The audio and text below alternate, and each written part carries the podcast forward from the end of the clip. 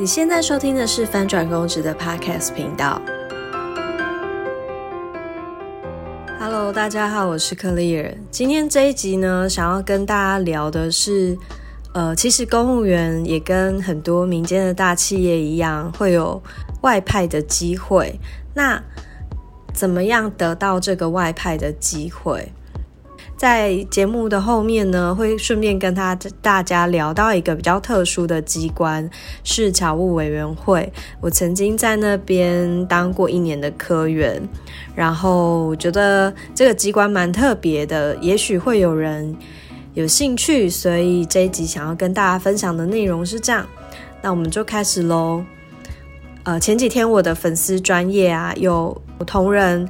私讯问我，那有一些意见啦，包含进修的意见，然后还有他说到他很想要出国一段时间。那我觉得这个是大家可能都会想要尝试的，因为大家可能或多或少其实都会想要呃出国试试看啊。如果说你在学生时期没有留游学的经验，然后已经开始工作了，像民间很多单位他们可能会常常去国外出差或者是外派，那公务员好像大部分的工作都是面对国内的民众。如果说是想要外派的话，大家第一个想到的一定就是外交部。那不过外交部呢是需要通过特考的，所以跟一般高普考的管道是不一样的。那另外一个可以外派的呢，就是经济部也有一个经济商务人士，那它也是一个特考，就是并不是透过呃一般高普考的管道。那以我所了解呢，那经济部有跟国际比较相关的就是国际贸易局跟国合会。大部分如果你是考经济商务人员进去的人，就可能会在这些单位里面工作，那时间到了也会有外派的机会。那依据我曾经在国贸局工作过的朋友讲呢，其实如果因为贸易局其实人很多，也会有一般的经建行政的同事在里面上班。那如果说你是考一般经建行政调到国贸局里面，其实你很难去跟特考的人竞争外派的机会。OK， 那除了外交部跟经济部之外呢，还会有外派缺的，就是一个是教育部。那比较可惜的是，我这里呢其实没有教育部的资讯，就是他们到底怎么样遴选就是外派的人员这一块，如果有人知道的话也可以跟我分享。那另外一个会有外派人员的就是侨务委员会。呃，就是一般在我们海外的住处啊，比较大的其实就是由外交部、经济部、教育部跟侨务委员会这几个单位的外派人员所组成。那如果大家一般，如果你不是像考外交特考或者是经济商务人员，你基本上唯一可以取得外派的机会在于侨务委员会。那因为侨务委员会里面大部分的直系挂的是侨务行政，基本上是像呃，一般行政这种呃直系，就是综合行政里面的直系都是可以呃有调任资格的。那像我一开始高考的时候考的是经建行政，经建行政可以转一般行政，那也可以转侨务行政，所以我是这样子有到侨委会服务了一年。那当时到侨务委员会的想法也是觉得说好像是有外派的机会，对，那在那边进去的同事呢，其实确实年轻人来讲，蛮多人也都是想要外派而调到侨务委员会的。所以呢，如果你有一个外派的梦想呢，其实侨务委员会可能是呃几乎是唯一的选择啦。那整体来讲，它的它的外派却并没有那么的少，就是它在海外如果有侨教中心的地方呢，就会有可能大概是一到三名的侨务主任的编制，对，那大概也都是维持在三年一任，会做替换。那再加上呢，侨委会它的编制上跟其他的部会蛮不一样的，像经济部就是一个超大的部会，我猜大部分的部会都是这么的大，就是像卫福部啊，教育部或者是交通部，就是我们都是属于大部会，然后我们的分支跟幕僚机关跟呃甚至还有事业单位，然后业务机关也都超多。然后像我们一个可能一个司里面其实大概就有七八十个人以上，然后更不要说像一些大的局处、工业局等等。对，那侨务委员会呢，它的编制就是非常的扁平，它只有侨委会的本身，呃，然后其实人员很少，就是在国内上班的人，大概只有在中央联合办公大楼只占两层楼的办公室，人就可以做完了。所以整个会里面呢，好像我印象中大概才两百多个同仁。那你想说两百多个人，然后你要轮到呃，大概海外其实大概有三十几个外派人员，其实几率上算是蛮大的。然后侨务委员会呢，它里面只有四个处，加上海外的侨教中心，所以整体来讲，它的就相对的比较单纯，然后比较扁平。虽然我当时呢也是怀抱着我可以外派啊，然后呃可以去海外生活一阵子，而且还薪水比较多，就是想象的这么美好。可是其实事实上呢，侨务委员会却成为我整个公职生涯中待的最短的一个单位，就是我大概一年的时间我就调走了。那我当然最后也没有获得外派的机会。但, 但是跟我同一期也是商调过去侨委会的同事，那他资历跟我差不多，呃，他大概在呃在侨委会待了一年半左右，他就拿到外派的机会了。当然他的表现也是蛮不错的，所以基本上在侨务委员会，我认为你只要没有犯太大的错误，然后就是表现中规中矩的正职人员，然后有呃对长官表现出你外派的意愿，那基本上都是很有机会做到外派的。然后接下来呢，大家就会比较好奇的说，因为呃其实我们的生活中非常非常少接触到侨务这样子的工作。那我在进去侨委会之前，我也觉得想得很天真，就是反正都不了解，然后我觉得我都可以做，可以学习。那但事实上去到侨务委员会之后，我就发现诶，其实没有想象中那么的简单，那他有他自己的一些挑战，有些人可能会喜欢，或者是有些人比较适应。那我自己就觉得我是比较不适应的那一种，所以后来我就决定还是离开这个单位。我看到就是现在可能例如说你网络上去搜寻说呃哪一些单位比较凉啊，或者是哪一些地方有爽缺，就是有一些国考补习班，他甚至会在部落格讲说侨务委员会是很凉的单位。呃，我要跟大家讲的是，千万不要相信这个说法。侨务委员会是非常忙碌的单位，只是大家平常看不到他们做的事情，所以你就会无法想象侨务委员会在做什么工作，在忙什么。那因为他们的重心主要还是放在海外相关的部分，不要因为这样就觉得它里面很轻松。而事实上去侨务委员会的那一年，刚好也是呃，我从地方政府第一次调到中央单位，然后真的是震撼教育，就是我在地方政府从来没有加班加成这样，然后我在侨务委员会的时候就觉得为什么工作永远好像做不完，然后每件事情都好急好赶，就是有的时候你收到的东西已经是立刻马上就要送出去。那一年其实是过得压力蛮大的。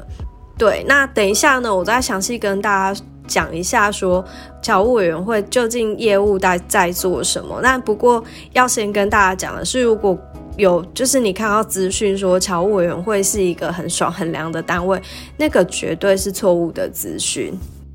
OK， 刚前半段呢，大家应该觉得非常的心动，就是呃，我考一般行政或者是例如说一般民政好了，你其实竟然都可以得到外派的机会，然后好像也没有很难。所以第一个要先跟大家提醒是，侨委会的工作真的是不轻松。呃，像例如说，如果是以在台湾这边的部分就没有外派的话，其实你一年至少都会有遇到两个大专案的期间，然后根本是就是没有办法休息，感觉是每天就是都加班到很晚，然后周末也要加班。呃，像国庆连假都是侨委会的重要活动时间，因为他要负责返国的侨胞接待，然后会带他们去参加国庆大会，所以那个时间是超忙，然后你会每一年都没有放到国庆连假，因为那几年你就是疯狂的从早到晚的忙碌。然后呃，再来就是像一些国家的重要活动，呃，例如说像总统就职大典啊，这一些其实也是一样，就是会忙到疯。然后他们也会举办，就是其实为什么叫侨务委员会，是因为我们在各国都有一些侨务委员，那他们就有点像是呃立法委员好了，其实他们也可以针对侨务来提供一些意见，然后所以会办一个这样子的大会。那办这个大会真的是也是忙到翻天，所以就是一年你会无穷无尽的一直在重复做这些专案的工作。那除了这些专案之后，还有非常多无止境的公文跟杂事。侨务委员会基本上它是比较偏外交系统，就是其实它的性质跟外交部这些是比较相像的，所以如果说一般我们在我们对象是国内民众的这些机关呢，其实你就会很难想象这种外交外事机关他们到底在做些什么事。有几个主要的差异呢，就是说外事机关的密件是超级无敌多，就是他们需要呃，你就想象我们的外交人员，其实他们就是我们派在海外的那个叫什么密探吗，就是其实他们就是要透过人际关系交际应酬在维系我们国家跟国外的人的关系。那以外交部来讲，它就是维系跟当地的可能政府机关啊，或者是那些外国人。那以侨务委员会，它就是在那个国家服务我们的侨胞。那透过这些人脉呢，就会得到一些情报资讯，包含跟国家重要有关的情报资讯。那可以，你们可以想象得到，当然会有一些可能 maybe 跟中国大陆有相关的资讯啊等等。那在传递这些资讯的时候呢，当然就会用呃密件的方式。那有一些案件也会非常的紧急，或者是说国外有重要的人员死亡啊，或者是或者是有一些特殊的状况，其实都是非常非常赶的要去搜集情报。那这个非常难的地方就是说，第一个是呃我们国内跟国外其实有一个时间差，所以海外那边的人员他们回报回来的时候跟我们收到的时候会有一点时间差，有一些事情又非常的紧急，所以就会很多时间都在负责这些联系跟通报的业务。然后大家也要想象一下哦，就是其实你在海外的那个驻外人员，以侨务委员会的外派人员来讲好了，就是大部分就是外派一到两名，那他们在当地也会有一些 local hire， 可是整体上来讲，就是其实可以做主的就正式公务人员并不多。那很多重要的资讯呢，就是要靠他们在海外收集之后再回到侨委会，就是国内这边做决策，所以他那个决策的过程其实就是传来传去，因为在国外你没有办法像在国内这么容易去开会或者是讲清楚。然后像他们在那边，其实每个外派人员原本的呃经历也都不太一样，例如说一些采购的流程啊，或者是行政流程，也许不是每个驻外人员他都经历过。做例如说里面的一些核销啊这些状况的时候，其实就会有很多落差，所以其实呃，在侨委会里面还花很多时间在做两边的沟通，就是你要把呃国内这边跟国外那边的一些不管是行政上面的细节啊，或者是政策上面的决定，就是要做很多的传递。那再加上时差的原因，所以就是你沟通的时间跟效率也都会受到局限，所以这也是我那时候觉得蛮痛苦的一点这样子。然后侨委会还有一些很特殊的地方哦，像例如说它其实业务有很大的重点是在交际应酬，然后它也每年都会疫情期间可能暂缓啦，但是正常的时间其实它都会接待一些侨胞啊。呃，像我当时待过的是侨民处，那它主要就是针对一般的侨胞的社团，然后像也有侨商或者是侨生、侨胞的学校，就是有各种组织会去面对，他们都会需要去做一些联系，或者是请他们来台湾呃，做一些参观啊，然后互相彼此交流。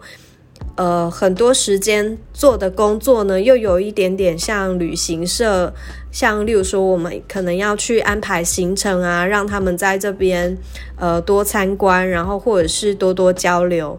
然后晚上的时间也都需要吃饭，就是因为他们如果来了，那长官可能要接待。对，那一年这样子的活动就会有非常非常多次。办这样子的活动，你一个人是没有办法完成的。别的同事主办的参访团呢，我们就会去需要去支援。呃，我举办的时候，其他同事也要支援，所以其实一整年下来，你其实很多晚上都在吃这些，呃，就是所谓的侨宴，就是跟大家聚，跟这些侨胞聚餐。呃，我可以去跟陌生人聊天，但是这个其实对我来讲，我个人比较偏是内向型的人格，所以这些东西对我来讲其实是一个消耗，可以想象得到，因为去到海外的话，很多时候就是必须做这样子的事情，因为侨务人员去那边就是要维系跟侨胞的关系，免不了有一些饮宴应酬这些的需要。然后我就觉得说，我好像真的并不是很喜欢总是在做这一个方面的东西，就是交际应酬，但是实际上比较少做呃，可能政策规划啊，或者是一些比较自己感觉有有务实的东西，所以这个也是我那时候没有很喜欢这边的工作的另外一个原因。最后一个呢，比较特殊的地方就是它的价值观跟我们国内其他部会的价值观是非常不一样的。你就想想看好了，在国内其实以我后来待过的经济部来讲，它就是一个非常该怎么说，必须要接地气，就是你不接地气也不行，因为我们在经济部里面面对的所有呃对象都是产业界，可能要么是工业，不然就是商业。那这些业者他们就是 always 会提出各种意见，然后我们也可以去很直接的观察到国内的一些产业变动的现象啊，或者是趋势，所以你无时无刻必须要跟着这一些走。但是侨务它并不是这样子的东西，它是一个很抽象的人际关系的维护。那为什么要去维护这样的人际关系？就是我们希望在国际上能够维持友谊，那也许未来国家有需要的时候可以得到帮助。那你要去维系友谊呢，就是价值观就变得很重要，你必须要告诉对方说，呃，为什么你跟我有关。比较没有问题的可能是例如说像呃，可能近五十年，也就是呃，我们台湾国内政治比较稳定之后呢，从台湾这里搬出去的移民出去海外的这些侨胞，我们通常叫做台侨，就是他会认为自己是台湾人，然后搬出去，或者是他的第二代，这些人跟台湾有关系是毋庸置疑的。可是其实还有一些人呢，他不觉得他跟中国人民共和国有关系，也不觉得他跟台湾有关系，在这中间的人呢，就会非常的模棱两可。然后在里面我们叫做老侨。那老侨是什么？他们大部分就是呃，我们是四十五年中华民国政府才搬到台湾来嘛，以前是在中国大陆，所以在这个时间，在民国四十五年以前呢，也有人从中国大陆就直接移民到海外，所以对他们来讲，他们的身份认同就会变成一件很奇妙的事情。那这些人他们可能是认同就是中华民国的国家理念，然后他可能搬到例如说美国好了，他其实也是接受了自由民主主义的一些思想，所以他其实是认同这样子的呃国家运作的价值观，但是他的祖籍他的的家乡并不是在台湾这个地方，所以你要怎么样跟这些人产生连结，就只能用价值观去呼吁。像这一些价值观的东西，很多我们本身在台湾台湾的内部或者是我们自己的人民其实已经不太会去讲了，但是在侨委会却必须还是要去主张这些东西，所以就是在价值观的方面呢，就会觉得呃非常的特殊，但是我也可以理解就是必须要这么做的原因。可是你就是难免会觉得说，其实跟国内现在大家在乎的或者是跟国内的主流价值观其实是稍稍有一些脱节的。那也是因为有这些老侨的原因呢，所以在呃外派人员里面其实都蛮重视粤语的，因为他们非常多人也是从广东一带的移民出去的人，所以呃，在里面其实粤语能力是蛮重要的，然后甚至还会有开粤语课，所以就是也不是你英英日文流利就可以外派，就是有时候粤语能力其实也很重要。再来就是在侨务委员会要外派呢，我觉得有几个能力是也许需要的，那有一些好处也有一些坏处，大部分是从就是当时在侨委会的工作的时候呢，从同事身边听来的，因为我最后没有实际上去外派嘛，但是因为我其实也是蛮常需要跟我们驻外的人员做呃，就是联系沟通，所以就是其实有时候会大概聊一下，然后再加上自己的一些感觉跟观察。 OK， 那外派人员呢，我觉得第一个就是你要能够独当一面，因为去到那边其实你没有直接的长官同事的帮忙，所以你必须要知道哪些事情要怎么做，那基本的这个交际跟联系的能力都是需要的。就是你假如是一个非常内向的人，那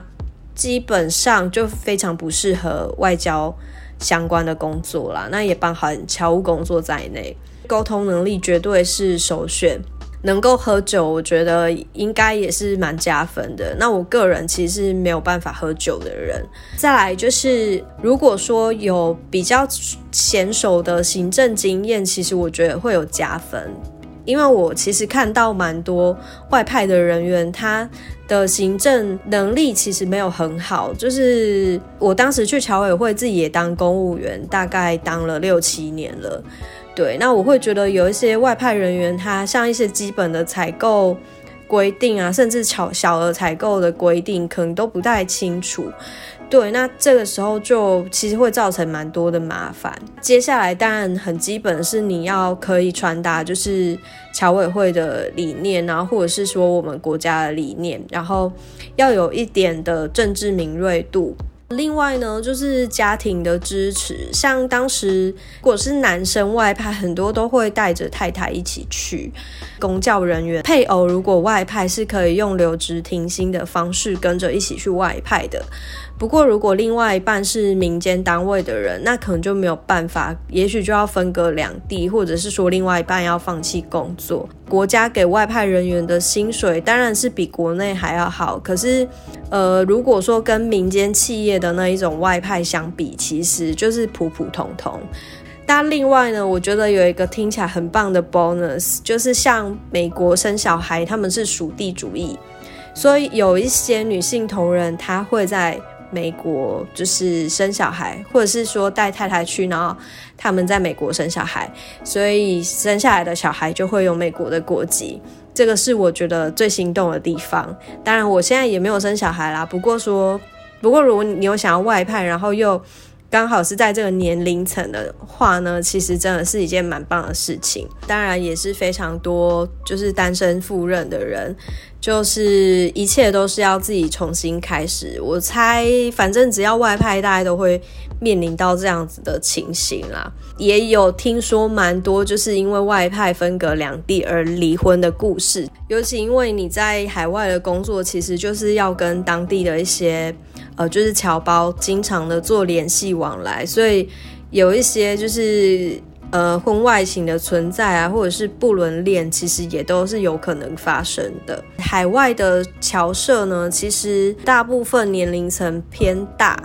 呃，现在的人比较各过各的，所以其实当然也是有年轻人，可是整体来讲比例比较比较少，所以可能很多要往来的人都是一些可能中年以上，甚至甚至是老灰啊。那当然也有听就是有外派过的同事，他们其实呃就是两极啦，有些人就是很喜欢外派，那他觉得在那边反正天高皇帝远，虽然说呃就是会里面也会对他们的工作情形说三道四啦，但是基本上自由度还是蛮高的，就是你就隔着这么一个那个太平洋，所以你要做不做其实也不一定那么的直接的可以控制得到你，所以有些人会觉得外派比较好，但其实我觉得在海外侨务其实也是蛮繁重的，就是所有的事情你必须要自己扛，然后要做到好的话，其实你得要去及时通报的东西也是非常的多，那有的时候也会遇到一些比较呃敏感的政治问题啊，或者是呃有人出事，人际关系的东东西往往决定的时间不能拖太久。再来在侨委会，不管你是外派或者是在里面的人，你的文字功夫都要非常的厉害，必须要把一些事情讲得清楚，所以非常的要求文字的能力，呃，你必须把你可能听到的东西啊转化成有意义的资讯，那甚至加入一些对于政治或者是情势的判断，所以这个是需要一些训练跟学习的。那它很多东西呢，其实数十年如一日的做类似的审核方式跟审核工作，在里面我自己的感觉啦，就是比较不自由。其实办活动我个人都会觉得很好玩，因为其实承办有很大的规划空间，但是在侨委会其实我觉得空间比较小，大部分他们就是每年每年就是同样的模组这样子做下来，在侨委会里面会感觉自己比较渺小吧，然后嗯，做的事情也比较不容易被看到，整体上我觉得比较夸张的地方我我不知道是因为他们人数少或什么，就是我我真的现在到印象都还很深刻，但是我离开侨委会已经六年多了，我不知道现在还是不是这样子。像档案的保存，例如说我们归档的档案到可以拿到就是归档的电子档，我在经济部大概两天我就可以拿到我归档的电子档，就是最晚不会超过一个礼拜，可是在侨委会就是你没有办法用电子档调档，然后很多东西都要前案，所以花了非常非常多的时间在扫描跟影印，它的辅助人力很不足，没有那种派遣人员或者是助理可以帮忙，就是很多不必要的杂事全部是承办人自己要去完成。我现在真的印象最深刻就是我花好多时间一直在扫描跟影印，那这些事情如果说它电子化做得很好，我根本就不需要一直重复这样子做。那然后还有像一些解密的工作，就是我没有在其他单位遇到承办要自己解密，我我不知道大家感觉怎么样，就是有有时候你判断一个单位值不值得留下来，好像就是从这种比较小的地方去看。这一集就是提供大家一个不用考特考也可以外派的机会，那如果真的有人呢非常想要外派，我觉得侨委会是很不错的单位，我在里面认识的同事其实非常多人是很优秀的，大家也是怀抱着想要外派的这个希望跟梦想才来到侨委会。侨委会它也有它蛮多的特殊的地方，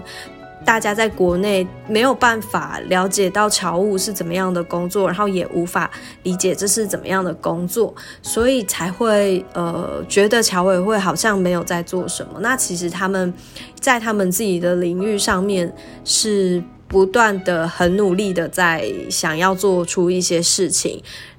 那不过呢，在这个单位里面呢，因为它的编制人数的关系呢，然后还有它的组织其实整体是比较扁平化的，一个人要当更多的角色，然后在外派的时候也需要独当一面，而且他还需要呃有一些比较特殊的能力，包含你的社交应酬的能力，然后甚至是你撰写公文的能力，这些都非常的要求。如果呢大家是有抱着外派的梦想呢，就可以参考一下我这集的内容，那可以评估看看，也许以后有在事求人看到侨委会开缺的时候也可以去试试看。那以上就是这集的内容，我们下次再见咯。